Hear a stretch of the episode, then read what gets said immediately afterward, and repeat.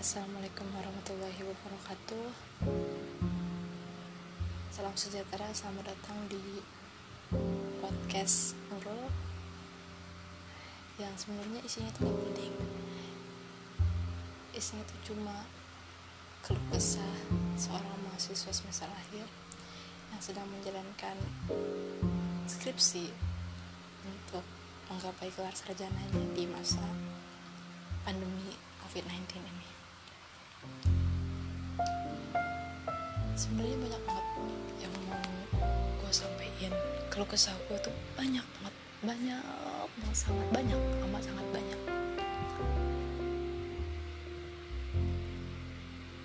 Dimulai dari statement bahwa perskripsian itu emang berat.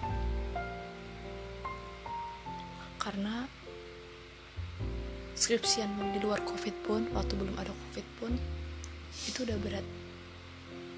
Ditambah ada COVID kayak sekarang ini,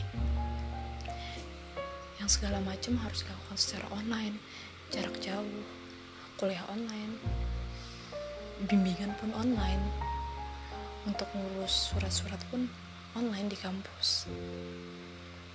Mungkin ada juga yang datang ke kampus, tapi harus dengan protokol COVID yang harus memenuhi protokol COVID.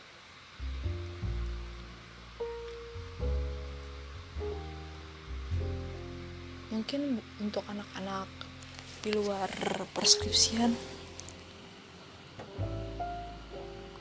kuliah di masa pandemi ini emang berat. Karena mereka juga harus ngerjain tugas terus dari dosennya di setiap mata kuliah yang mereka ambil.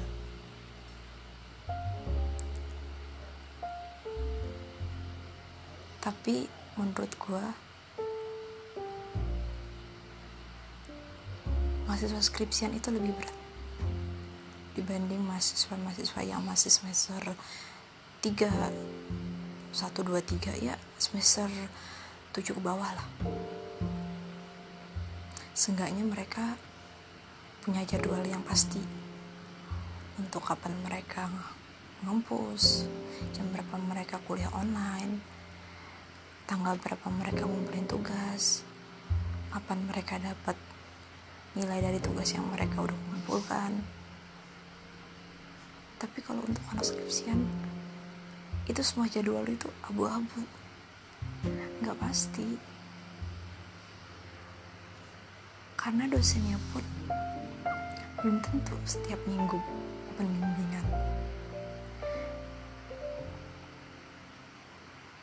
Dan untuk ngasih feedback dari skripsi yang udah kita kasih ke dosennya pun belum tentu seminggu selesai. Ya mungkin kalau dosennya gercep sih ya, seminggu bisa kasih feedback buat skripsi mahasiswanya. Tapi kalau dosennya yang suka ghosting, jangankan buat kasih feedback, di chat pun gak pernah dibales.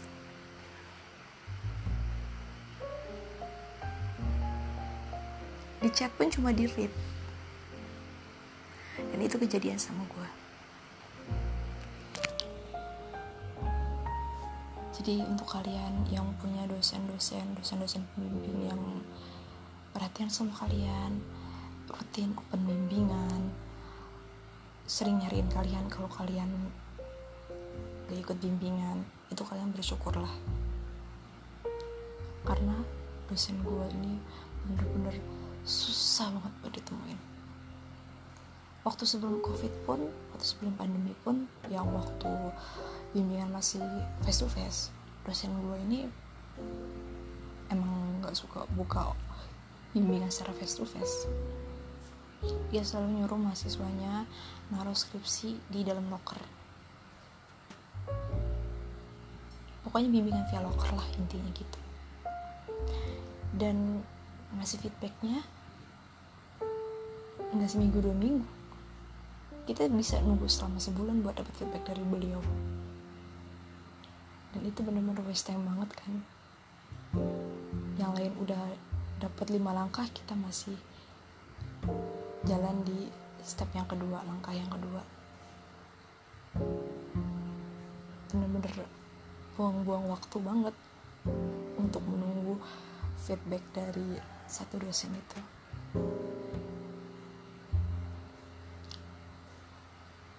Ditambah pas sekarang kita lagi kena pandemi, dimana semuanya harus kita lakukan secara online kan, bimbingan pun online. Dan dosen ini benar-benar susah buat dihubungin, susah banget, kebangetan susahnya. Kampus mulai ditutup itu bulan Februari, dan selama bulan Februari sampai bulan Agustus gue sama sekali belum dapat bimbingan dari beliau. Di chatin gak pernah dibales, cuma di read. Untungnya dosen pembimbing gue bukan cuma beliau itu dosen pembimbing gue yang kedua. Gue punya dosen pembimbing gue, ada lagi dosen pembimbing gue yang pertama ini ya. Dan gue bersyukur meskipun beliau cukup sibuk, tapi beliau suka rutin open bimbingan, entah itu 2 minggu sekali, entah itu seminggu sekali, pokoknya dalam waktu 1 bulan beliau pasti selalu open bimbingan. Dan feedback yang beliau kasih selalu secara langsung, karena kita bimbingannya via Google Meet kan, jadi kita ngirim draft skripsi ke email beliau. Pas kita bimbingan secara online, beliau buka draft skripsi kita dan langsung dikoreksi secara langsung gitu. Jadi kita pun setelah bimbingan sama beliau, kita bisa langsung kerja revisian yang udah beliau koreksi. Dan waktu bulan Agustus kemarin, skripsi gue alhamdulillah di ACC sama beliau yang dosen pertama gue ini. Tapi gue sama sekali belum dapet bimbingan dari dosen kedua gue ini. Bukannya gue nggak usaha, gue udah usaha, udah ngechatin setiap seminggu 2 kali buat nanyain hal yang sama. Kapan open bimbingan bu? Atau gue pernah inisiatif kirim ke email beliau, terus gue chat beliaunya. Dia ngechatnya secara sopan lah. Gue tau sopan santun juga, dan gue juga tahu waktu-waktu yang sopan buat ngechat dosen. Ya di waktu kerja lah intinya, jam 8 ke atas, jam 8 pagi ke atas.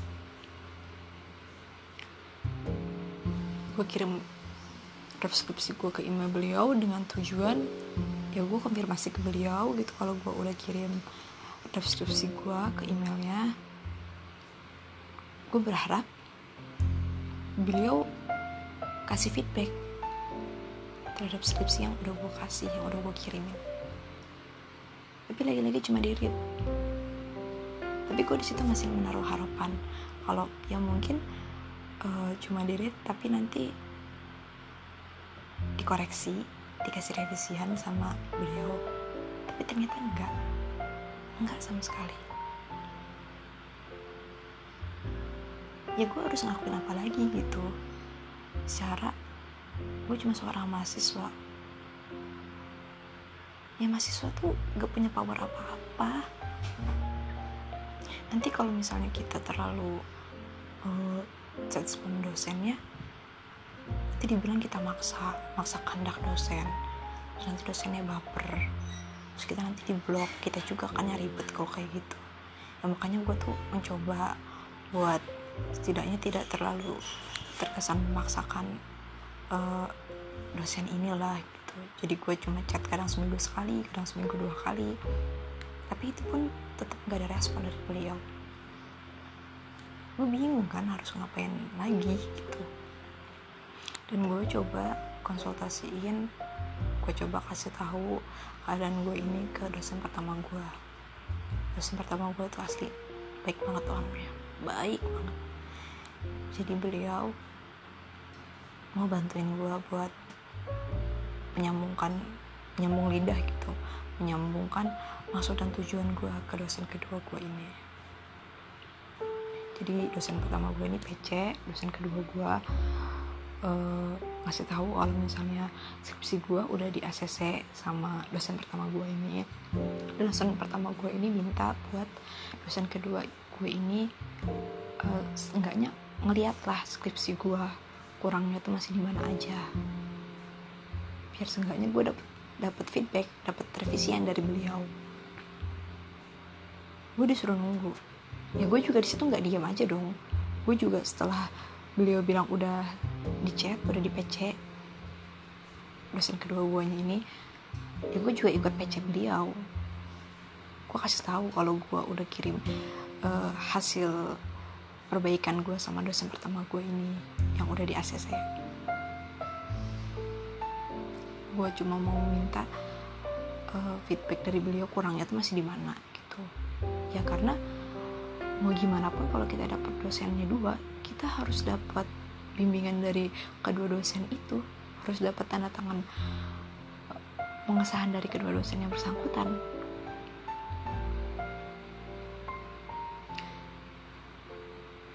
Tapi itu pun tetap gak dibales. Gue seminggu kemudian gue chat lagi, dan akhirnya alhamdulillah waktu itu dibales. Gue chatnya bener-bener waktu itu asli isinya tuh bener-bener memohon banget, dan aduh sedih banget, melas banget gue ngechat dosen ini. Karena gue tuh saking frustasinya, saking gak tahu harus ngapain apa lagi buat dapat bimbingan dari beliau. Ya beliau bilang baik, nanti saya koreksi, cuma bilang kayak gitu. Dan ya gue disuruh nunggu, oke lah gue tunggu.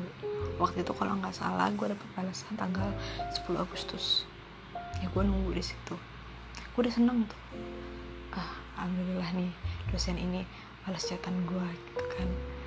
Alhamdulillah dosen ini mau ngasih feedback buat skripsi gue.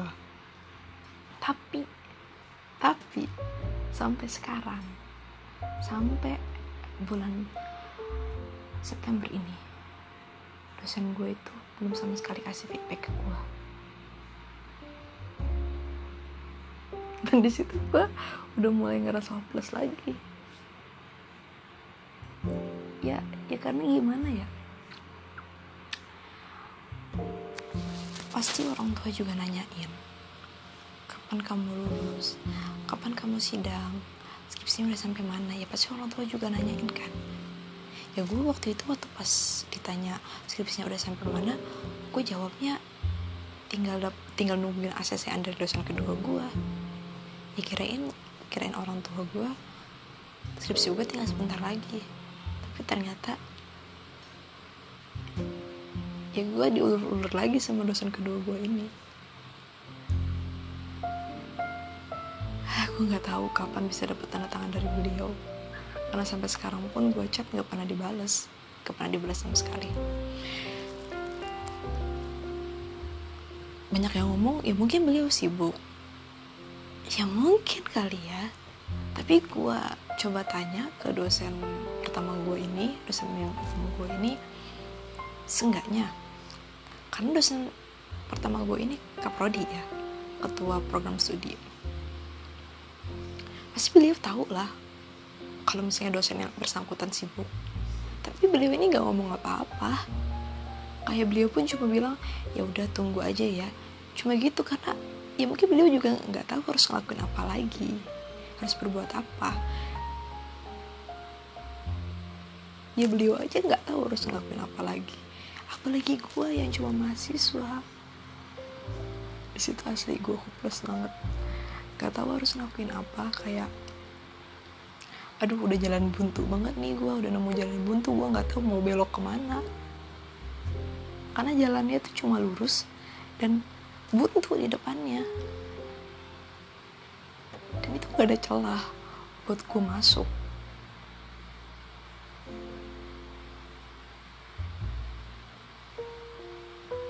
Tapi untungnya gue punya teman-teman yang baik sih, yang selalu support gue, yang selalu semangatin gue. Kalau misalnya ya semua itu pasti ada jalannya kok, sabar aja. Ya gue juga selama ini udah bersabar sih. Tapi ya gimana ya, yang namanya manusia itu menurut gue bullshit kalau misalnya bilang manusia itu bilang kalau misalnya kesabaran itu nggak ada batasnya. Menurut gue ada. Gue bener-bener waktu itu ada di titik dimana gue udah sampai hopeless dan udah nyampe di ujung batas kesabaran gue. Karena gue dari bulan Februari benar-benar digantung sama dosen ini. Februari sampai Agustus dosen ini nggak ada kabar sama sekali. Gue chat pun cuma di read. Dan dari sekian banyak chat yang gue kirim, cuma satu yang dibalas. Dan itu gue disuruh nunggu buat dapat feedback dari beliau itu tanggal 10 Agustus itu. Dan sampai sekarang belum ada balasan sama sekali. Ya bener-bener gue tuh kayak udah nemu jalan buntu. Ya mungkin buat kalian yang gak ada di posisi gue, cerita gue nih, keluh kesah gue ini gak akan relate sama kalian. Mungkin kalian bakal mikirnya, apaan sih gitu aja, hopeless gitu aja udah abis kesabarannya. Ya, lu tuh karena nggak ada di posisi gue, nggak ngerasain semua ini. Tapi gue punya teman. Gue bersyukur gue ngadepin semua ini nggak sendirian. Ada satu teman gue yang sama kayak gue, yang keadaannya sama kayak gue, persis kayak gue. Dan kita tuh biasanya saling support, saling menyemangati, karena kita tahu semua ini tuh berat banget buat dijalanin. Gue suka banget curhat sama dia, cerita sama dia, dan dia pun selalu kasih semangat yang bener-bener bisa bantu naikin semangat gue sih. Gue thanks banget buat dia. Karena gue pun gak mungkin bisa jadi kayak dia. Gue tahu dia juga sama ngerasain hal yang sama apa yang gue rasain. Tapi dia tuh masih bisa nyemangatin orang lain. Sedangkan gue tuh benar-benar udah ada di titik hopelessnya gue. Gue nyemangatin diri gue sendiri aja gak bisa, gimana mau nyemangatin orang lain.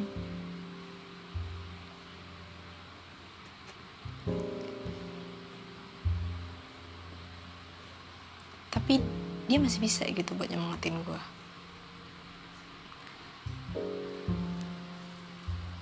Balik lagi soal dosen yang tadi ya. Sebenarnya sih gue fine-fine aja.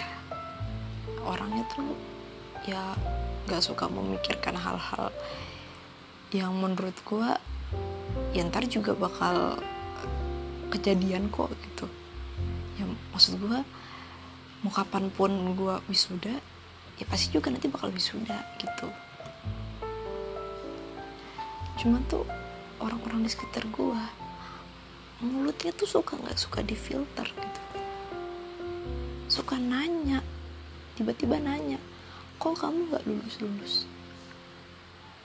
Kenapa kok lama amat lulusnya? Gue harus jawab apa? Atau kalaupun gue jawab, iya dosennya lama ngasih feedbacknya, iya dosennya nih yang bikin lama, itu tuh seolah-olah kayak gue ngasih pembelaan buat diri gue sendiri. Padahal kenyataannya tuh emang kayak gitu. Terus jawab apa lagi? Ya mereka pasti bakal mikirnya langsung kayak kamu males, kamu bego nih makanya skripsinya nggak kelar-kelar. Ya udahlah terserah apa yang kalian pikirkan aja. Dan itu tuh yang bikin gue akhirnya bikin diri gue tertekan sama banyaknya pertanyaan-pertanyaan itu yang masuk. Ya karena di mindset mereka, orang yang lama lulusnya itu males, orang yang lama lulusnya tuh ego, tanpa mau tahu faktor-faktor di belakangnya yang bikin semuanya tuh jadi terhambat, yang bikin semuanya tuh jadi molor. Mereka nggak mau tahu itu. Mereka tuh lebih enak menjudge orang lain sesuai dengan pemikiran mereka. Makanya gue kadang kesel banget kalau harus ketemu sama keluarga-keluarga besar gitu. Terus mereka bakal nanyain kayak gitu. Ya paling mama gue sih yang jawab. Karena mama gue tuh, ya gue syukurin banget mama gue ngerti lah sama keadaan yang gue lagi hadapin sekarang. Alhamdulillah, ya nyokap gue ini ngerti.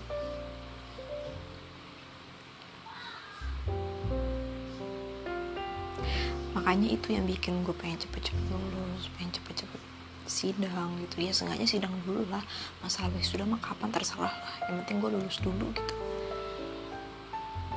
Dan akhirnya itu yang bikin batin gue tuh jadi tertekan karena itu semua.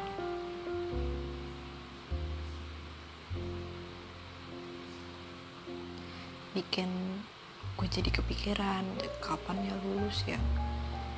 Ya pokoknya kan sejujurnya ya, gue adalah orang yang cukup bilang rajin. Gue kalau ngerjain tugas pasti selalu on time. Gue orangnya terschedule. Kalau gue punya planning tanggal segini tugas gue selesai, ya gue harus selesai di tanggal segitu. Gak bisa gue sampai mulai waktu. Gue tuh gak pernah yang namanya gak on time dalam mengerjakan tugas. Gue selalu tepat waktu. Malah kadang sebelum deadline gue udah selesai ngerjain tugas. Ya karena gue tuh selalu kepikiran gitu sama schedule yang udah gue buat, sama planning yang gue buat tuh. Gue selalu kepikiran, kayak tiap mau tidur pun ada yang ganjel gitu di pikiran. Oh ini tugas ini belum selesai, oh ini belum selesai, oh revisi ini belum selesai, pokoknya gue harus selesaiin. Kayak gitu, selalu muter-muter di kepala, selalu terngiang di pikiran. Makanya pas pandemi COVID ini datang, wah bener-bener dah. Itu planning yang tadinya udah bulat, itu jadi hancur, berantakan. Dan butuh waktu yang lama buat nyatuin serpihan-serpihan yang udah hancur itu. Tadinya bener-bener gue kayak, aduh bener-bener udah kacau banget, udah berantakan banget ini schedule hidup gue di tahun ini gitu. Yang tadinya gue planning pengen wisuda awal tahun kemarin, jadi mundur sampai sekarang gue masih mundur-mundur terus, dan nggak tahu itu bakal berhenti mundur di bulan apa. Dan akhirnya gue nyampe di titik, ya udahlah ya, gue pasain aja deh sama Allah. Ya karena gue pun udah berusaha semaksimal mungkin, sebisa yang gue bisa. Kalaupun ada option, bakal mentok di situ-situ aja juga. Di satu-satunya yang bisa bantu ya cuma doa, karena Allah maha membolak-balik, karena Allah maha membolak-balikan hati manusia kan. Kok gue ngomong aja ribet gitu sih. Ya gue berdoa semoga Allah bisa melunakkan hati dosen kedua gue ini.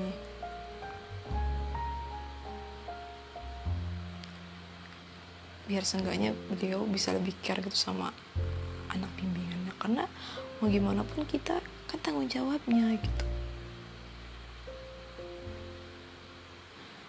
Masa tega sih kita ngelantarin tanggung jawab yang udah atasannya kasih. Ya gue nggak tahu sih dosen ini tipe orang yang kayak gimana. Ya gue cuma bisa berdoa semoga Allah bisa ngelunakin hati dosen gue ini. Ya pokoknya intinya udah gue pasrahin lah semuanya sama Allah. Kalaupun emang gue bukan rezeki gue wisuda di tahun ini, ya gue gak apa-apa. Gue ikhlas, beneran gue ikhlas banget, gak apa-apa. Gue udah pasrahin semuanya. Kalau gue masih dikasih kesempatan buat sidang atau wisuda tahun ini, ya alhamdulillah, gue bersyukur banget. Tapi kalaupun enggak, ya nggak apa-apa, gue mencoba ikhlas karena mungkin Allah punya rencana lain yang lebih indah dan lebih baik dibandingkan rencana yang udah gue susun kan, because Allah is the best planner and I believe that.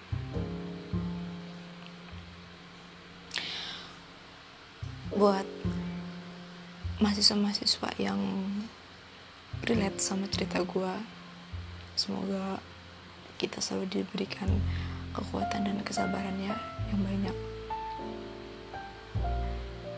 Semoga kita gak gampang hopeless lah ya dalam menghadapi semua rintangan-rintangan untuk menggapai gelar sarjana kita.